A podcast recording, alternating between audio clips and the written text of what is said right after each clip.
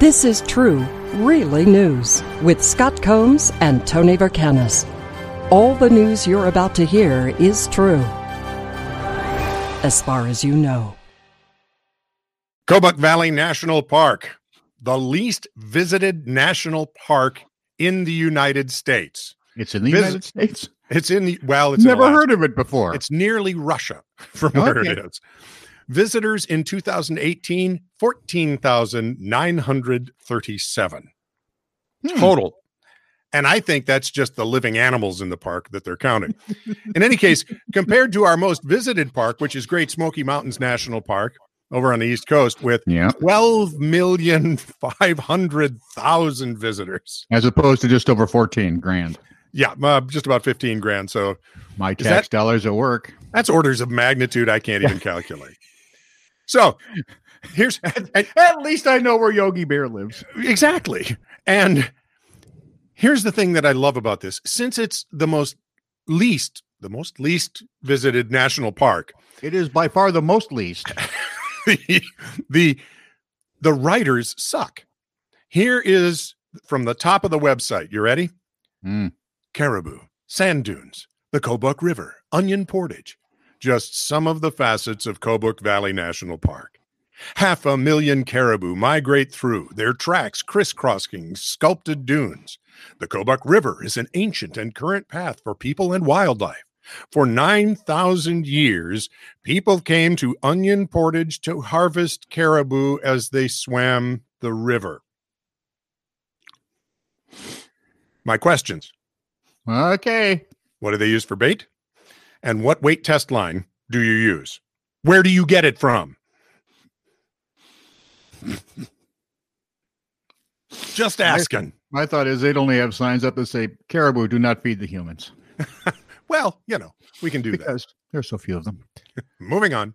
Ireland's highest court isn't sweet on tax breaks for footlongs. Hmm. See, the county supreme, the county, the country supreme court ruled that the starch used in Subway sandwiches is too sugary to meet the definition of bread. Oh, Of course, makes it a legal distinction that could have saved the firm some dough. It's written right there. In deciding you. whether to give the fast food chain a tax break for serving a staple food item, that'd be bread, the five judge panel ruled that the bread's sugar to flour content is roughly five times too high to qualify. that is insane. Does it We act will. like bread? Does it smell like bread? We will go to court over anything. we'll Fight. Yep. Yep. And as opposed to kicking those nuts in the butt and sending them out. You should that Exactly. that case should have been thrown out of court. That's insane. So it should be candy because the dough baked by Subway sandwiches has a sugar content roughly 10% the weight of its flour. So we'll just call it candy. And does that tax differently? Oh, I hadn't thought of that. Does it? It's kind of scary when even the courts are following my money. Well, their money. I don't think I pay Irish taxes, do I? Well, I you could if you lived there.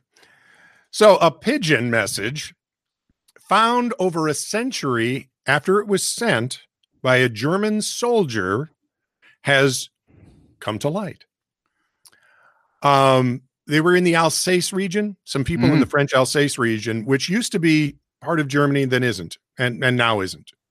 In any case, they found this tiny aluminum capsule in a field. And, and what happens in a lot of these old battlefields is the stuff works up over time, uh, you know, with frost heave and all kinds of other things that happen as weather changes. So they pop this thing open, and it turns out it's a message from a German soldier from World War One. It's barely legible uh, due to its age and stuff. Uh, in fact, they could only translate uh, one portion of it, which they hope gives us a real insight uh, into what it was like to be a German soldier in World War One in this particular region. And Mhm. uh, I have a translation of that section they can read. okay. Um, now, it has been a million years since I lived in Germany, and at least half a million since I took a German class. and it's so over a million since they'd acknowledge you. exactly. And well, I'm just going to read it best I can.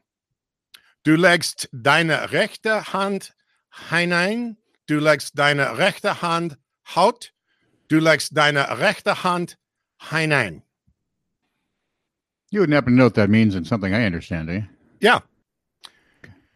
Roughly translated, you put your right hand in, you put your right hand out, you put your right hand. And, and you Yeah. think it all about?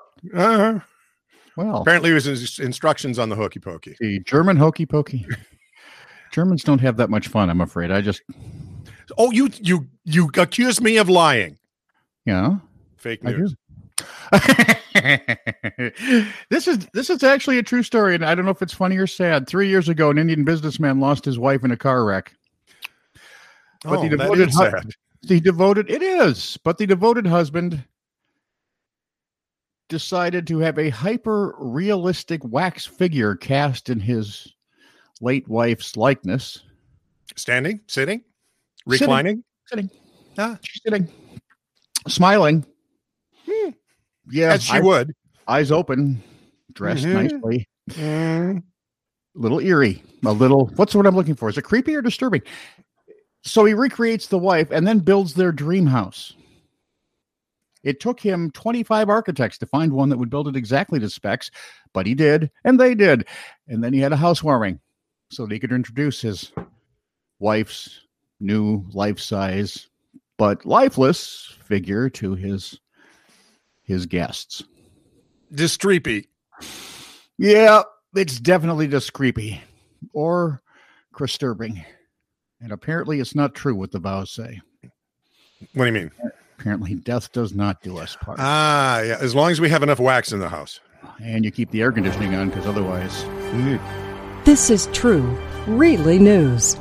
Send email to TITR at netradio.network.